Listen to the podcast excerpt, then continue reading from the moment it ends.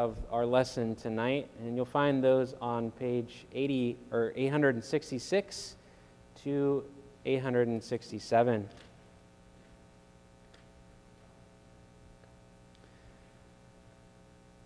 And as far as the scriptures go, if you have your Bibles with you, I'll be uh, referring to quite a few different passages found in 1 John.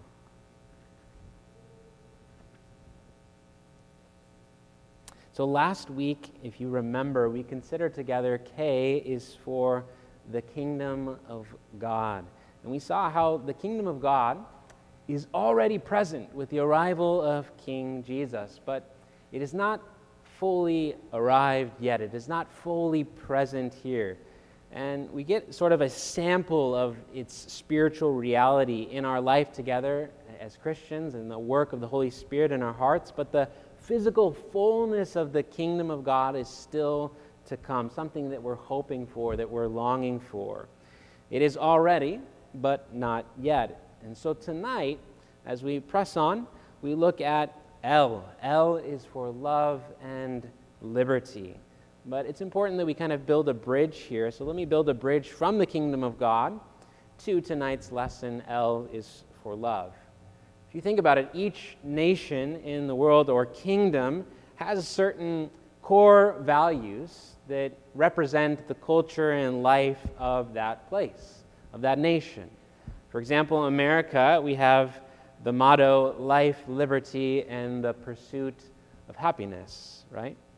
In France, their motto is liberté, égalité, fraternité, which is freedom, equality, and brotherhood. Very similar, very similar. So, what would be the motto of the kingdom of God? What three words would Christ himself choose to define his kingdom and its core values?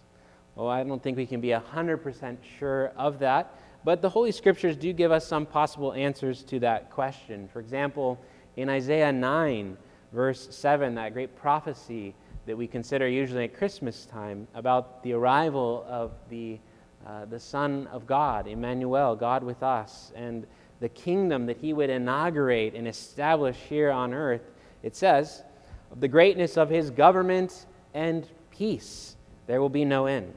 He will reign on David's throne and over his kingdom, establishing and upholding it with justice and righteousness from that time on and forever. And so, from that verse, we can perhaps derive that three word motto for the kingdom of God being peace, justice, and righteousness. And those are very true core values to the kingdom of God. And these are, in some ways, comprehensive values that mark the kingdom of God both now and forevermore into eternity. But I think there is actually another passage in the New Testament that is a bit more telling, that answers the question more succinctly and also more comprehensively. And that's found in 1 Corinthians chapter 13, that great passage on love. And in particular, verse 13, where it says this the Apostle Paul now these three remain faith, hope, and love.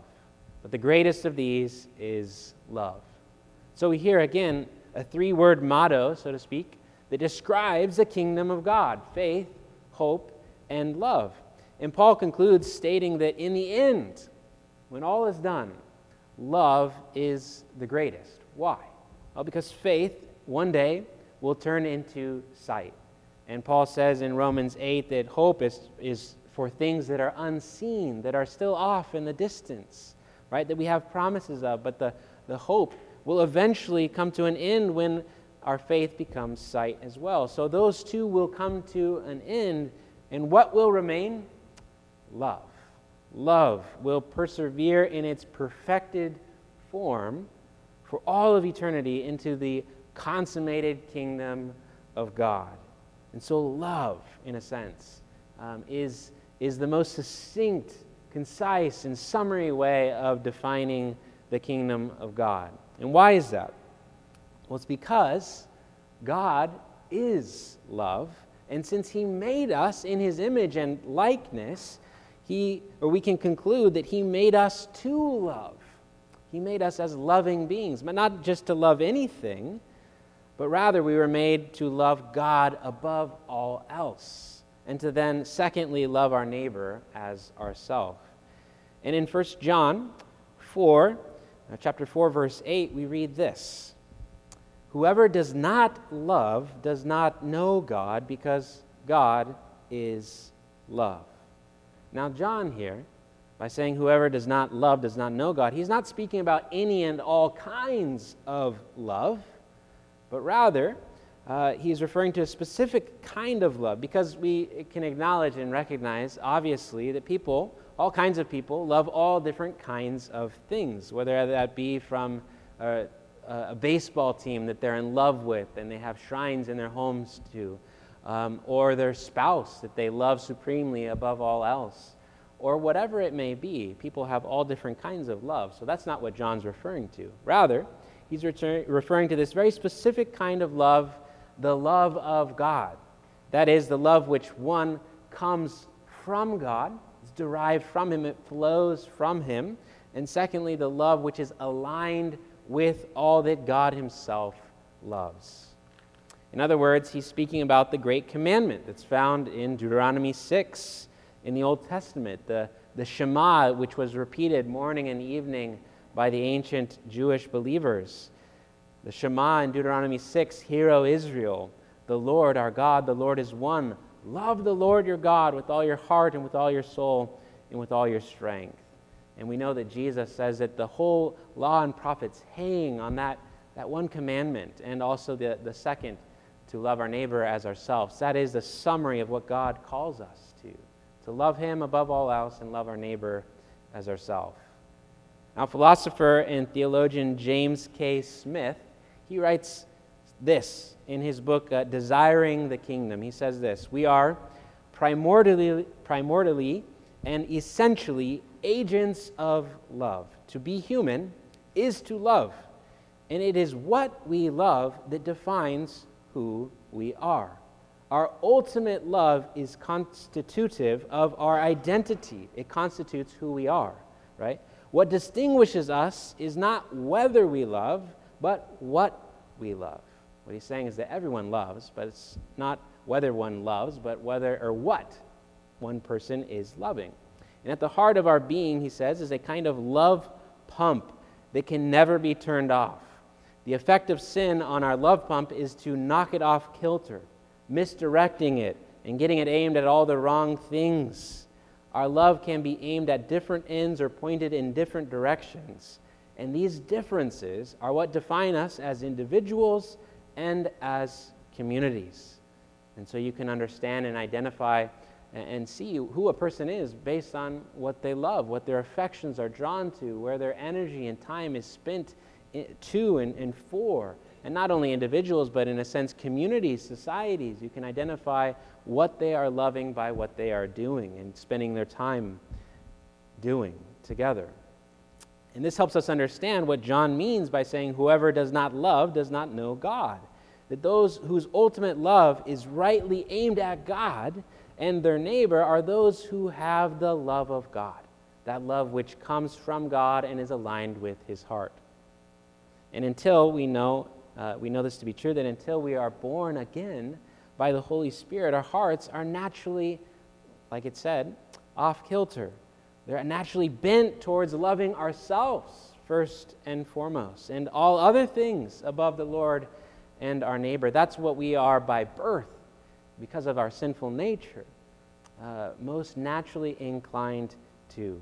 And this is why John earlier writes in chapter 2 of his letter Verse 15 Do not love the world or anything in the world. If anyone loves the world, love for the Father is not in them. And so ultimately, we were created to love God above all else and to love created things more than the Lord our God, to give our time and attention and affection to other things above God is selfish idolatry.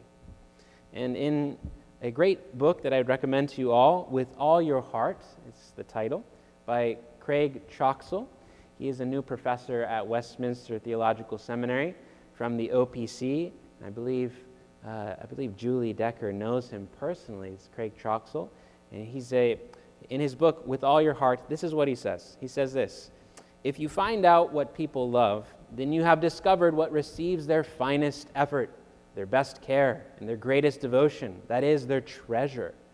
At some point, our desires grow so strong and intense that they become what we prize and we love. Whether those desires are pure and honorable, or whether they are corrupt and immoral, they have become what we cherish. This reminds us again why the Puritans were brilliant to refer to our desires as our affections. Is because they reveal what we love. What is that what is precious to us and determines our priorities. If this treasure has become misdirected or excessive, then it has become a false love. It has become idolatrous. And so, even as we're called to love God above all else, we recognize that because we are created as loving beings, we have the natural tendency to love other things instead of God, which is idolatry. Now, this doesn't mean that desires and affections for created things are bad. You know, sometimes they are, of course, if those things that we are desiring are evil and destructive to ourselves or to others around us. But even good things can become idols when we make them ultimate things in our heart. When we say in our heart, so to speak, that life wouldn't be living, worth living, if I didn't have X, Y, or Z. If I didn't have this, this one thing life wouldn't be worth living. That's when we take something, even if it's a good thing, and make it an ultimate thing. The only thing worthy of our deepest affection is Him who is love itself. And it only makes sense to make Him who is all sufficient the one who is our ultimate love, because He's big enough to handle all of our love as our ultimate affection. In his great sermon, Heaven is a World of Love, the great Puritan preacher Jonathan Edwards, he says this Seeing that God is an infinite being, it follows that he is an infinite fountain of love. Seeing that he is an all sufficient being, it follows that he is full, overflowing, inexhaustible fountain of love. And that he is an unchangeable and eternal being, he is an unchangeable and eternal fountain of love. So there in heaven dwells the God from whom every stream of holy love, yea, every drop that is or ever was, proceeds. And so we find that because God is so unchangeably loving and infinite as a fountain of love, that despite our misguided and misdirected hearts that love all the wrong things in all the wrong ways and in all the wrong orders of of which uh, they should be aligned with God's. Despite all of that, God has still loved us, which is what 1 John 4 9 through 11 says, where he says, This is how God showed his love among us. He sent his one and only Son into the world that we might live through him. This is love. Not that we loved God, but that he loved us and sent his Son as an atoning sacrifice for our sins. Dear friends, since God so loved us, we also ought to love one another. What John is saying is that God did not merely profess his great love and affection for us with lips, so to speak, but he proved his love for us with great demonstration. He didn't only love us by his word, he sent the word into this world he sent his love in human flesh, his own Son. And God the Father's love, incarnated by the Son, now begets love in his adopted children by the work of the Holy Spirit. So that those who are born again of God in Christ by faith in him, the Holy Spirit implants within us that love for God. We could say in this way that the Spirit takes the broken compass of our heart and fixes that arrow to point towards true north, towards love for God and love for neighbor. Which is why we see in the Belgic Confession, Article 29. So find that again on page 866. Not the whole article, we'll read just a portion, but we find here that this kind of love is the primary mark of a true Christian. And so on the second half of the column there, the second column where it starts with as, we read, As for those who are of the church, we can recognize them by the distinguishing marks of Christians, namely by faith and by their fleeing from sin and pursuing righteousness once they have received the one and only Savior, Jesus Christ. They love the true God and their neighbors without turning to the right or the left, and they crucify the flesh and its works. Though great weakness remains in them, they fight against it by the Spirit all the days of their lives, appealing constantly to the blood, suffering, death, and obedience of the Lord Jesus, in whom they have forgiveness of their sins through faith in Him. And so here, as we just read, the Belgic states that this mending of our heart to now love the one true God and love our neighbors as ourselves. This mending, this fixing of our heart is not yet complete. And so it requires daily the crucifixion of our flesh and its works. And so, as long as we live in this broken world, uh, as long as we live still in our flesh with the corruption of our sinful nature, as the Belgic says, great weakness still remains in us. But we are equipped by the Spirit to fight, to fight for loving what is good, true, and beautiful according to God more and more. And the Spirit is working in the hearts of every true Christian to love God more and more dearly and to love our neighbor as ourselves better more and more, day by day. And so now, briefly, I want to connect this to liberty because, as the title of the lesson tonight is Love and Liberty. How is this related to liberty? Well, in at least two ways. First of all, since God has so fully loved us, justifying us by grace alone, through faith alone, in Christ alone, we are now free from the fear and compulsion to obey God's law. We can now freely and joyfully take up Christ's yoke upon us and obey God because he has loved us already. We love God not because we are trying to win his love, but because he first loved us, which is exactly what 1 John says. In 1 John 4 19, we love because he first loved us. And in the Institutes of the Christian Religion, John Calvin, the great reformer, compares the service of servants to their master to the service of children who are already convinced of their father's love. And so I have an excerpt here for us from Calvin related to this topic of liberty. How can unhappy souls set themselves with eagerness to work from which they cannot hope to gain anything in return but the curse of God. So those who are trying to obey God's law to, to earn a blessing uh, ultimately are only earning a curse. On the other hand, if freed from this severe exaction of all that the law demands, or rather from the whole rigor of the law, they hear themselves invited by God with paternal levity, that fatherly uh, goodness they will cheerfully and alertedly obey the call and follow his guidance. In one word, those who are bound by the yoke of the law are like servants who have certain tasks daily assigned to them by their masters. And such servants dare not come into the presence of their masters until the exact amount of labor has been performed. But sons, who are treated in a more candid and liberal manner by their parents, hesitate not to offer them works that are only begun or half finished, or even with some faults in them, trusting that their obedience and readiness of mind will be accepted, although their performance be less exact than what was wished for. Such should be our feelings, as we certainly trust that our most generous and gracious Father will approve our services, however small they may be and however rude and imperfect they are. And so, in order to summarize this very briefly, this is how I read that with relation to liberty. So, law based religions, that say, do this and live, right? The law.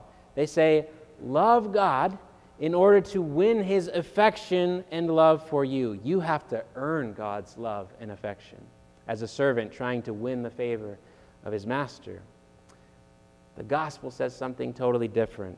It says, Love God because he has already loved you fully, completely. You didn't earn it, and you can't lose it. Now love him.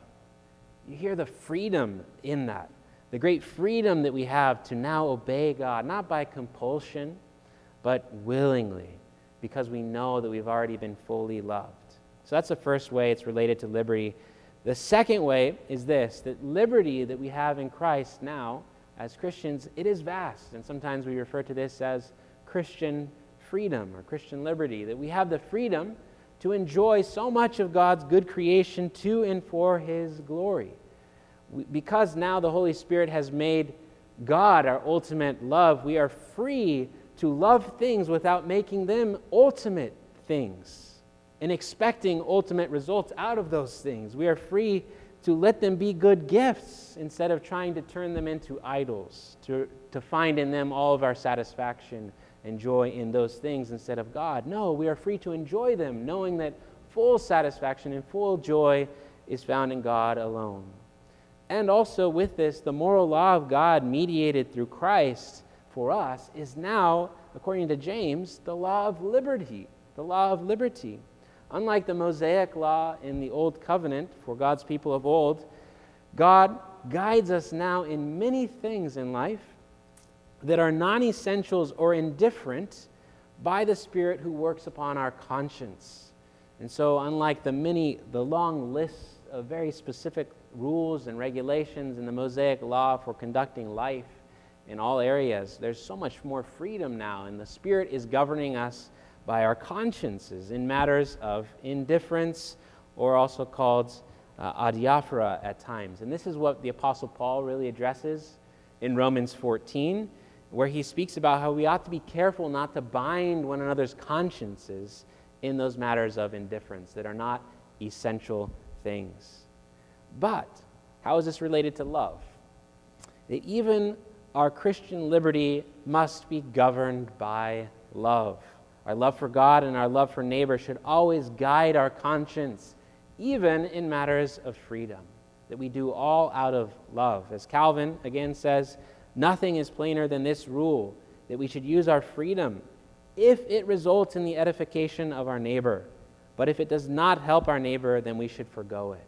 You see how love and care for our neighbor and also love for God in the same way should be the governing principle for all of our liberty that we have in Christ. And this as well is found in our Belgic Confession in part there in Article 32. And so we can turn and look at that. Article 32. And we'll read from the beginning uh, almost to the end, where it says, We also believe that although it is useful and good for those who govern the churches to establish and set up a certain order among themselves for maintaining the body of the church, they ought always to guard against deviating from what Christ, our only Master, has ordained for us. Therefore, we reject all human innovations and all laws imposed on us in our worship of God which bind and force our consciences in any way.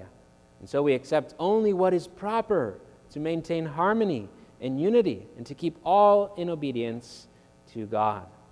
And so, as we even heard this morning, elders, ministers of the word are called to lead in an orderly way in the church, but not to the point where they bind or force the consciences of Christians in matters that are indifferent, that are non essential. Ultimately, as well, they are to govern and lead the, the, the body of Christ with love, which means as well allowing for liberty, having charity with one another in matters of indifference. And so far as it honors Christ and builds up the body of the church, having love being the primary motivation of all we do, even our use of our Christian liberty. And so this keeps us, again, it keeps us focused on what is most essential, what is not indifferent in the faith, but what is absolutely necessary. It keeps us directed towards loving God and loving our neighbor instead of, as the Belgic says here, instead of breaking up our harmony or unity that we have in Christ over petty distinctions of matters that are non essential. And I truly believe that if we were more governed by love, and if we had greater appreciation for the liberty that Christ has secured for us and the work of the Spirit on our consciences, then we would have greater unity and peace in the church overall, the church universal. But of course, we know that we do divide over petty distinctions, that we do not let love govern us in those matters, and we take things that are indifferent and petty distinctions and we elevate them to essentials often, and we divide over those things. And so we see that this is always a struggle for us and always will be the site of glory. But the good news is that Christ has secured for us heaven, which, as Jonathan Edwards says in that sermon, is a world of love, love perfected. This is what Jonathan Edwards, this is how he describes heaven. He says, The petty distinctions of this world do not draw lines in the society of heaven, but all meet in the equality of holiness and of holy love. The saints in heaven shall have no difficulty in expressing all their love. Their souls being on fire with holy love shall not be like a fire pent up, but like a flame uncovered and at liberty. Their spirits being winged with love shall have no weight upon them to hinder their flight. Love naturally desires to express itself, and in heaven the love of the saints shall be at at full liberty to express itself as it desires, whether it be toward God or to created beings. What a joy that Christ has secured that place for us. Not only that, He has secured the purification of our hearts and the mending of our hearts so that we would love purely and perfect, perfectly in that way that He describes it. But even as we evaluate our own hearts now and sit and think about how far we are from that great and glorious day and that great society and that great place, that world of love, what security do we have that we will arrive, that we will ever make it to the kingdom of love? Well, Paul gives us a great assurance in Romans 8 35 through 39, where he says, Who shall separate us from the love of Christ? Shall trouble or hardship or persecution or famine or nakedness or danger or sword? No. In all these things, we are more than conquerors through him who loved us. For I am convinced that neither death nor life, neither angels nor demons, neither the present nor the future, nor any powers, neither height nor depth, nor anything else in all creation will be able to separate us from the love of God that is in Christ Jesus our Lord.